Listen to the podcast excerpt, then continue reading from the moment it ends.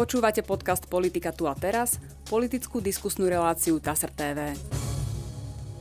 V dnešnej relácii vítam predsedu SAS Richarda Sulíka. Dobrý deň. Dobrý deň, prajem, ďakujem pekne za pozvanie. Pán Sulík, kým sa dostaneme k programovým otázkam, keďže máme už e, prakticky niekoľko týždňov pred voľbami. Začal by som aktualitou, teraz boli dva veľké štátne sviatky, pripomínali sme si výročie SNP, pripomínali sme si Deň ústavy. E, Zaujímalo by ma, že aký máte pohľad jednak na tie sviatky, jednak na to, ako prebiehali, lebo napríklad pri SNP som mal pocit, že štát to ako keby tak rozdrobil a naopak e, stranická aktivita e, Smeru SD vo zvolenie e, nakoniec bola možno aj výraznejšia. Či to nie je škoda? Toto neviem posúdiť, ale samozrejme SNP by sa malo oslavovať v Pánskej Bystrici, lebo tam, tam je vznik Slovenského národného povstania. No len úplne to zosmiešnili e, poslanci zo strany Republika, ktorí ešte 3-4 roky dozadu brojili proti SNP, že, že toto to nie je dobrý sviatok. Teraz tam chodil šaškovať tento podpredseda republiky s nejakou baretkou z internetu a z vyznamenaním. To také detinské bolo, viete. A, a tak ale to je jeho rozhodnutie a, a zase no, sviatok je, je sviatok. To je to, čo zaujalo mm-hmm. tú mhm. mediálnu pozornosť, mm-hmm. čo získala mm-hmm. najväčšiu mediálnu pozornosť. No a Ďalšia vec je, že jednoducho malo by to byť celé dôstojnejšie, no ale tak je to každopádne za nami a možno, že budúci rok to dôstojnejšie bude.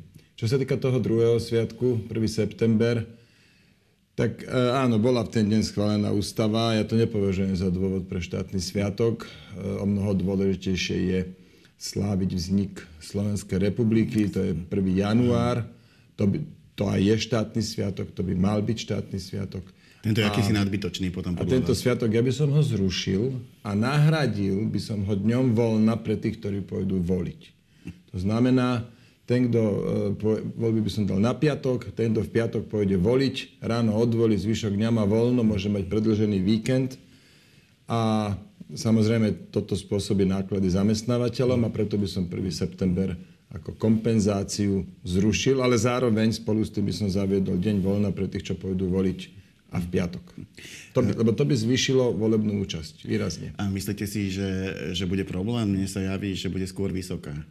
No veď dobre, ale uh, nežije, sa treba snažiť. nežije tu len 64% ľudí, žije tu 100% ľudí pokiaľ je nejaký dobrý spôsob, ako ich motivovať, aby išli k voľbám, tak treba to využiť. No a keď sme pri tej ústave, eh, aj tieto tri roky sa menila. Menila sa jednak kvôli covidu, eh, pretože eh, jednoducho štát potreboval reagovať na to, že sme tu mali bezprecedentnú situáciu. Ale menila sa aj v súvislosti s predčasnými voľbami, pretože sa ukázalo na základe zase rozhodnutia ústavného súdu, že referendum sa to nedá, ale zároveň sa ukázalo, že ani nejako inak sa to veľmi dobre nedá, lebo sme to nemali v ústave upravené. Tak ako hodnotíte ten ústavný vývoj troch rokov? Bol celkom búdlivý. A tak nie som ústavný právnik. Ja ani neviem vám presne z hlavy povedať, koľkokrát sa menila. O týchto zmenách samozrejme viem, čo ste vraveli, ale ja neviem vymenovať všetky ďalšie. Ale poviem jedno podobné, nie nejakú podobnú vec a to je, že to je používanie skráteného legislatívneho konania. Dokonca aj skráteného legislatívneho konania Ešte, sa menilo. No áno, a tých skrátených konaní bolo trikrát viac ako v bežných obdobiach a toto považujem za veľký problém. Čas toho bolo kvôli korone v poriadku, ale napriek tomu je tam ešte kopec ďalších skrátených legislatívnych konaní, ktoré boli kvôli tomu, že pán minister financí si zmyslel nejakú atomovku a, a včera bolo neskoro pri realizácii. A tomuto treba zabrániť, preto lebo tomuto nadužívaniu tých skrátených legislatívnych konaní, preto lebo spomalenie legislatívneho procesu vedie k jeho skvalitneniu. No tak toto by sa možno, že podarilo. My máme v programe e, návrh, že skrátené legislatívne konania budú možné, ale len s ústavnou väčšinou. Mm-hmm. To znamená, keď je nejaký naozaj že všeobecne, spoločenský, e, naozaj naliehavý jav, tak tá, potom aj tá opozícia dvihne ruku za, za to mm. samotné skrátené konanie. Aby sa teda nemuselo, e, ako tra, tradične sa rokuje jeden mesiac prvé čítanie, druhý mesiac druhé, pri skrátenom legislatívnom konaní sa to dá vybaviť aj za dva dní. Áno, ale, jeden deň jedno, potom výbory a, a druhý deň druhé. druhé. Áno, presne tak. Ale myslíte si, že na toto by sa nazbierala v parlamente aspoň obyčajná väčšina, aby ste to uzákonili? Teraz pred voľbami je dôležité, že kto čo navrhuje, aby mali ľudia možnosť si porovnať. Potom uvidíme, kto dostane aký mandát a od toho to závisí, že čo vlastne bude možné v Národnej rade realizovať, lebo napríklad na toto nepotrebujete ústavnú väčšinu. Aby ste, aby ste to schválili. No, Pravda je ale taká, že to je presne jedna z takých tém, o ktorých sa rozpráva, rozpráva, rozpráva, že bolo by to treba. Ako náhle vznikne nejaká väčšina, tak si uvedomí, že je to celkom praktické pre ňu. Nemusí sa proste ťahať z mesiaca na mesiac, vláda rozhodne, skráti legislatívne. E, chcem tým povedať, že keď príde na, e, na to hlasovanie, tak zrazu nie sú poslanci a nikdy neboli. No viete, dobre, ale už toto bude 9. volebné obdobie, ktoré, ktoré nastane od oktobra.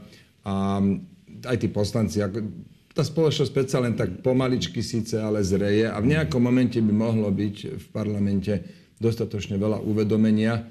Tentokrát to nebolo možné, lebo bolo príliš veľa nových poslancov. Veď za klub Olano sa tam dostalo 53 poslancov, samotný predseda ich nepoznal osobne. A potom sme si teda užili svoje. Zažili sme tam také skvosty, normálne, že vážne mienený návrh, žiadna recesia, nič, že na pozeranie porna potrebujete notárom overenú žiadosť. Viete, no tak keď sú tam poslanci, ktorí toto plnou vážnosťou navrhujú, tak nemôžete čakať, že teraz oni sa budú zamýšľať nad nejakom, nejakým skrateným legislatívnym konaním. No, pravda, že... je, pravda je, že zase vždycky tam boli e, také ako keby extrémne nápady, návrhy. Dávno, dávno som tam tiež započul jedného čo teda navrhoval v parlamente, že by sa poslanci mohli rozbehnúť po rómskych osodách a robiť trošku osvetu, no, aby, aby, aby, tam, aby tam nerobili taký bujári a divoký sex, lebo potom samozrejme no, ale vy sám detí. hovoríte, že dávno, dávno, čiže hmm. nie každé volebné obdobie je, je rovnako chaotické. Toto bolo výnimočné a ja teda mám nádej, aj si myslím, že dostatočne veľká pravdepodobnosť je, že budúci, hmm. budúce zloženie parlamentu bude triezvejšie my Možno budú skúsenejší máme... tí poslanci. Prosím? Možno budú poslanci skúsenejší, lebo... Napríklad. No, e, fakt je, že toto bolo, toto bolo výnimočné, nielen v tom, že veľa poslancov bolo, bolo naozaj nových, neskúsených, presne to, čo sa slubovalo, že prídu ľudia, ktorí nerobili politiku, tak prišli. No, e, ale on sa aj vyvíjal veľmi neštandardne, ten, ten vývoj v parlamente. Nebudem opakovať, že 90%, 95 poslancov mala väčšina, nakoniec, nakoniec sa celá rozsypala, ale aj to správanie parlamentu E, ktorý potom fungoval ako tekuté piesky. E, jednoducho sa tam vždy ad hoc dohodla e, nejaká väčšina, bolo to celkom napínavé sledovať, čo sa potom odhlasuje, čo sa neodhlasuje, kedy tam bola, kedy tam nebola, pozrite, asi bude, asi nebude.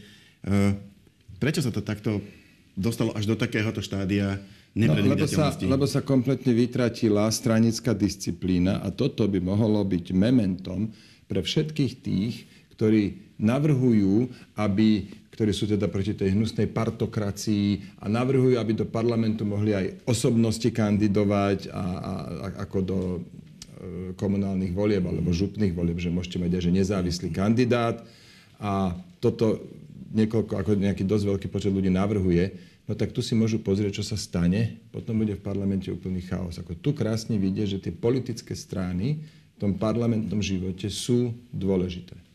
Áno, niekto mi spomínal e, z minulosti Ukrajiny, nie z týchto posledných rokov. E, tam majú kombinovaný systém, to znamená, čas sa volí ako stranicky do tej dumy a čas sú jednotlivci.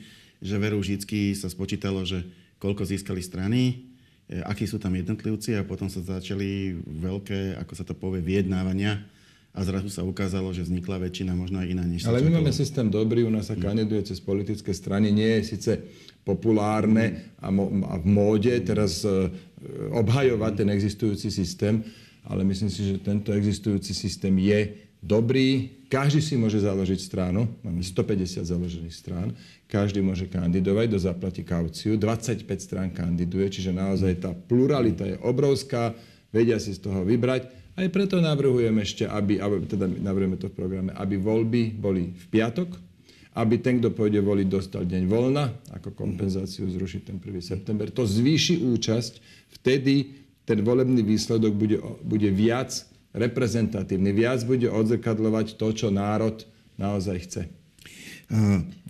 Máme tu aktuálnu iniciatívu pána premiéra Odora na zvolanie mimoriadnej schôdze Národnej rady s cieľom, chce tam meniť legislatívu, aby pomohol tým ambulanciám, pediatrom, tým pohotovostiam, ktoré sú preťažené a jednoducho žiadajú, aby mali skrátené ordinačné hodiny, chcú zvýšiť poplatky, lebo aj peniazy je za to málo.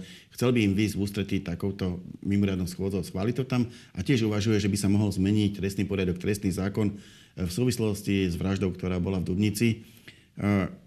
Všetko by bolo viac menej v poriadku, keby ten parlament bol v štandardnom stave, ale nie. V podstate sa už ako keby slavnostne ukončila mhm. činnosť Národnej rady, aj keď podľa zákona zásada nepretržite, ale, ale teda a je to realistické ešte no, v tomto stave a čase? Tie obidve schôdze budú, to už je známe, už tých podpisov je dosť, budú to dve mimoriadne schôdze a bude sa, obidva body sa prerokujú a postoj Sasky je taký, že tú trestnú vec, súvisiacu s tou vraždou v Dubnici. Tam budeme hlasovať za, preto lebo tam je naozaj e, ten časový tlak, lebo to sa môže stať prakticky kedykoľvek. Nie je možné týchto ľudí, tu sa stalo, že ten e, pán, pacient, pacient prestal bať lieky a, a museli ho prepustiť a, a teraz ten, to, čo navrhol ľudový Dodor, napráva túto situáciu. My nechceme, aby k takémuto nešťastiu došlo o týždeň, o mesiac, preto s tým súhlasiť budeme. Tá druhá vec s tými pediatrami, my tam máme aj vecné výhrady, ale najmä v návrhu zákona je, že to má platiť od 1. januára a myslíme si, že to naozaj môže schváliť už nový parlament, to počká, čiže za to hlasovať nebudeme. Mm. A plus ešte, ako nále tam prídu rôzni poslanci sa producírovať s nejakými svojimi návrhmi, ako dodatkami k tomuto, lebo to môže každý poslanec môže navrhnúť dodatok, tak mám prísľub od premiéra Odora, že potom oni ten návrh stiahnu.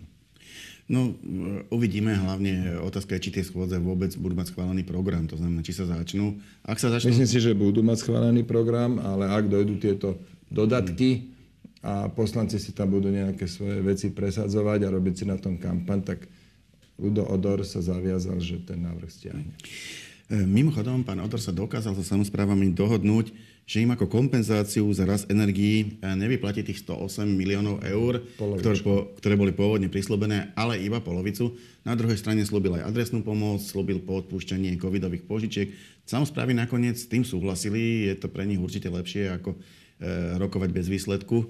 Eh, tak ako hodnotíte túto dohodu? Lebo, lebo som to počul viacero názorov, že už pri tom, ako je postavený ten rozpočet, kľudne mohol dať aj celých 108 miliónov, že to, to už by tomu rozpočtu nejak no. zásadne neublížilo. Tú, tú hodnotu, no viete, nič neublíži zásadne mm. rozpočtu. Len, len tisíckrát nič umorí vola. Mm. Viete? To je tam drobnosť, tam kvapka, však to je nič, to sú len drobné. No a keď sa to na konci dňa naščíta, tak zrazu zistíte, že rozpočet má 7% deficit. To po prvé. Po druhé, um, urobiť dohodu so samozprávami je určite lepšie, ako bez dohody, pomaly až bez informovania samozprávy jednoducho pol miliardy zobrať, ako to spravil uh, bývalý minister financí Igor Matovič, veď nakoniec to bol jeden, to bol ten hlavný dôvod, prečo sme odišli pred vyše rokom z vlády, lebo sme povedali, že takúto šialenú, chaotickú, amatérskú politiku už nemôžeme podporovať a byť za ňu spolu zodpovední. No, uh Dobre, hovoríte, že to nebola správna ekonomická politika. Keby ste mali, e, je to samozrejme ťažká otázka, ale nejako stručne popísať e, tú ekonomickú situáciu, v ktorej teraz štát je. E, nakoľko je to problém, nakoľko je to v podstate udržateľné, ako no, ju vnímate?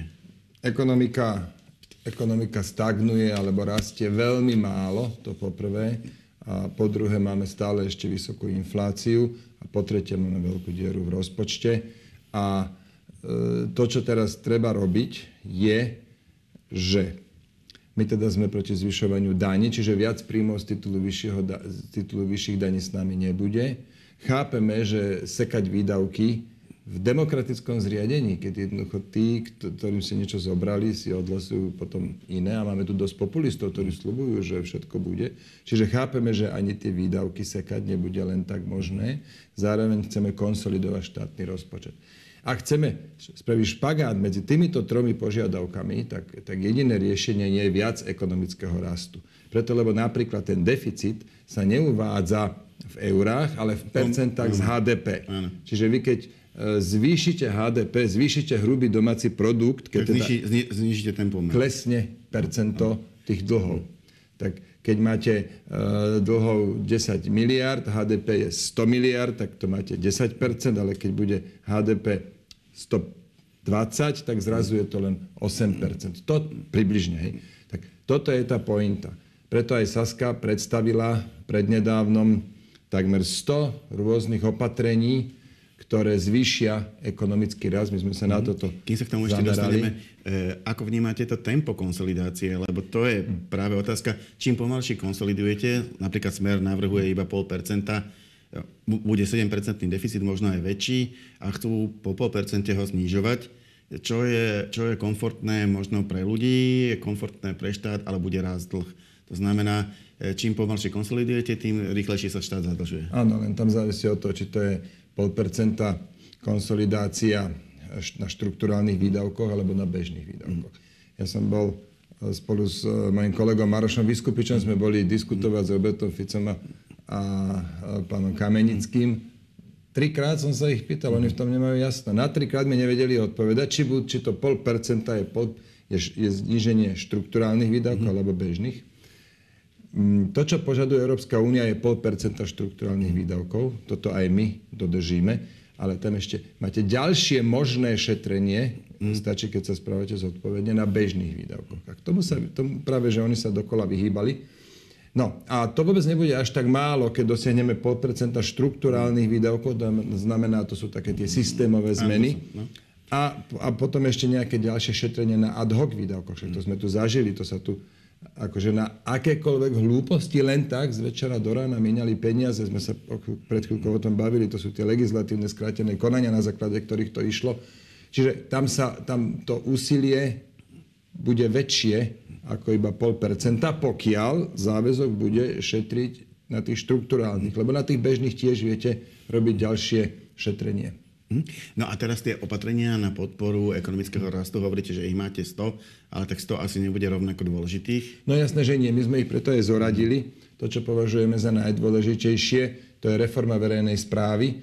A síce obce jednak, aby boli financované na základe tzv. daňového mixu, nie iba z dane z príjmu, lebo to ako líše, potom aj obce nevedia dobre predvídať. Po druhé, a to je to dôležité, e, chceme, aby obce dostávali peniaze aj, nie iba, ale aj podľa toho, ako budú podporovať podnikanie na svojom území. Lebo máte obce, ktoré povedia, ne, my tu nič nechceme, ale peniaze si prosíme. No tak keď budú podporovať firmy, podporovať podnikanie, keď teda tam bude nejaký výnos dane z príjmu, potom budú mať aj v obecnom rozpočte viac peňazí. Len táto zmena prinesie veľmi veľa Ďalšie zmeny, ktoré navrhujeme, sú napríklad zaviesť opätovne rovnú daň, lebo tá sa ukázala už v minulosti, však som ju robil v 2004 roku, sa ukázala ako najviac prospešná pre ekonomický rast. Čiže to je napríklad taký ďalší bod. E, ako som povedal, tých bodov tam máme dokopy takmer 100, sú, sú zoradené podľa významu a e, samozrejme, keď nám bude umožnené väčšinu z nich realizovať, tak aj ľudia to pocítia na svojich peňaženkách, na, na svojich výplatách a budúcu sobotu máme programovú konferenciu, tam chceme oznámiť aj nejaké konkrétne prepočty. Hm. Uh, mám tu ešte konkrétnu otázku na hypotéky. Uh, je to strašiak hlavne pre mladé rodiny. Uh, zobrali si hypotéky s nízkym úrokom, 1% povedzme, bude im končiť fix a vyskočí to na 4% a na 5, možno viac. Uh, ako im pomôcť, hlavne takým tým, ktorým by hrozilo, že o ten byt prídu? No, Tie, e, nebudú rásť len splátky hypoték, rastú aj priemerné mzdy. A preto my hovoríme, áno, pomôžme tým extrémnym prípadom, ktorí by naozaj mohli prísť o byt. A to sú vlastne všetci tí, ktorým hypotéka narastie viac, ako im narastie, ako rástla priemerná mzda.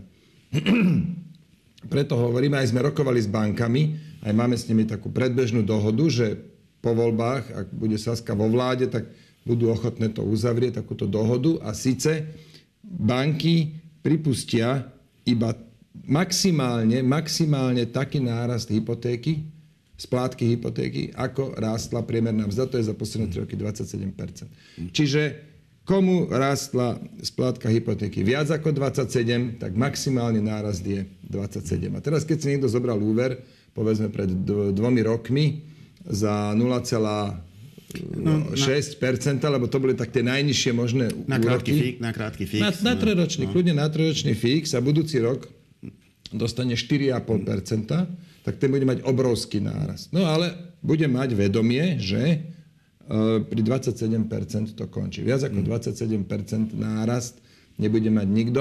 K tomuto hlavnému opatreniu sme predstavili ešte niekoľko ďalších a také, že bude si môcť natiahnuť splácanie tej hypotéky až do 65.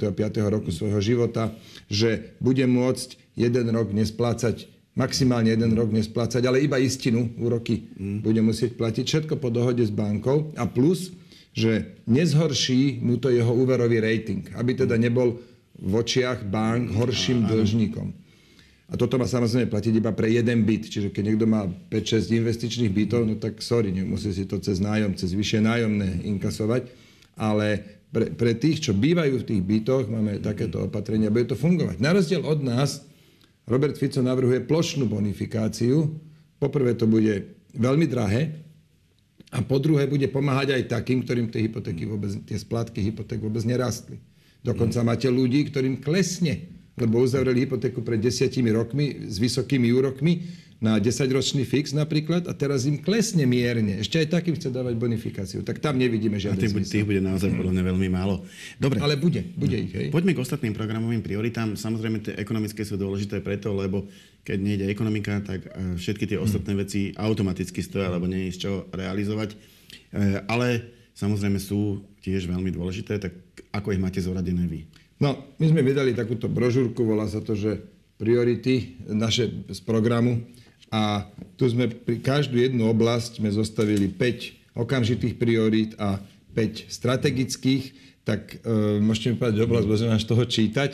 Koho to nezaujíma, tak má dve možnosti. Môže ísť na e, našu stránku sas.sk, tam to nájde, alebo môže si vypočuť podcasty. Natočili sme podcasty, dali sme tomu názov, že kľúčový podcast. Povedali sme si, že keď ľudia programy nečítajú, možno ich bude budú, budú, počúvať. budú počúvať. Tak nenahovoril som tie programy ja, ale našli sme si skutočných profikov, Jozefa mm. Vajdu, Andreju Karnasovu, mm. ktorí veľmi takým pekným, miestami až hravým spôsobom nahovorili vlastne, vlastne náročný program, aby teda voliči mali predstavu, že čo konkrétne ponúkame. Mhm. A nevypichnete aspoň jednu, niečo, čo je pre vás osobne dôležité? No tak jeden príklad vám dám, je to síce e, drobnosť, ale keď chceme podporiť ten ekonomický rast, tak my samozrejme potrebujeme aj, aby viac ľudí pracovalo. Máme matersku na 3 roky. Ale mnoho matiek by bolo ochotných ísť už po dvoch rokoch do roboty. No nejaký čiastočný možno úvezok. Alebo aj na plný, však si to každý zariadi ako vie a ako chce. Ale potom by prišla o peniaze, o rodičovský príspevok by prišla ten tretí rok, no tak my hovoríme, vyplaťme jej rovnaké peniaze, alebo vyplácajme jej to celé tri roky, aj keď bude do roboty chodiť, lebo spoločnosť má z toho navyše, že máte tam jednu pracovnú sílu po dobu celého roka. Druhý taký Príklad je e, to isté z podporou z nezamestnanosti. Tá je dnes 6 mesiacov, 6 mesiacov rovnaká. My hovoríme, prvé mesiace dajme veľa, nedávame, že 6 mesiacov 50%, ale prvé mesiace dajme 75, nech to klesá a posledné už bude, do posledný mesiac už by to bolo len 25. A aj tomu vypleťme, keď začne skôr robiť, lebo kopec ľudí si zoberie taký sabatikál, že pol roka voľno. Už by aj mal robotu. No ale však prečo si nezobrať podporu v nezamestnanosti? Takýchto opatrení tam máme množstvo, desiatky. Dokopy náš program obsahuje takmer 500 bodov. Hm. Takže e, sme naozaj poctivo pripravení a to budeme vlastne teraz dovoliť komunikovať. No, jedna vec je programová nejaká pripravenosť, druhá vec je personálne pokrytie toho programu. E, ukazuje sa, že nestačia len plány, odhodlanie, nestačí len chcieť. Musíte mať ľudí, čo to aj vedia. Tak e, to sú tí garanti toho, že program SAS by sa realizoval, ak dostanete dôveru No my to už máme dlhodobo tak, že máme 14 tým lídrov, to sú ľudia, ktorí sú už roky v politike, majú svoje skúsenosti. A tak môžem vám zopár takých tých mm. kľúčových kolegov povedať. Jano Oravec pre hospodárstvo, Maroš e, Vyskupič pre financie, Janka Ciganíková a Tomáš Salej pre zdravotníctvo, Juraj Krupa pre vnútro, Maria Kolíková, spravodlivosť a tak ďalej. Takže máme 14 tým lídrov, máme ešte ďalších 5 expertov, plus ja som tam, toto je 20 ľudí, taký ten taká tá špička ľadovca, tak povediať, lebo každý má svoje týmy. Sme predstavili tým pre energetiku, tým pre záchranu zdravotníctva. To je jedna vec, ale presne ako ste povedali, na vládnutie potrebujete štyri veci. To sú, to sú teda ľudia, to sú riešenia, to sú skúsenosti a to všetko bez korupčných kauz. Tieto štyri podmienky súčasne splňa len a len SAS. Tak týmto zdôraznením, ktoré tu počúvam už opakovane, eh, by sme mohli ukončiť našu dnešnú debatu. Ja, ja za účasť nej ďakujem Richardovi Sulíkovi, predsedovi SAS. Ja ďakujem veľmi pekne za pozvanie, prajem pekný deň. A my sa v našej relácii opäť stretneme na budúce. Dovidenia.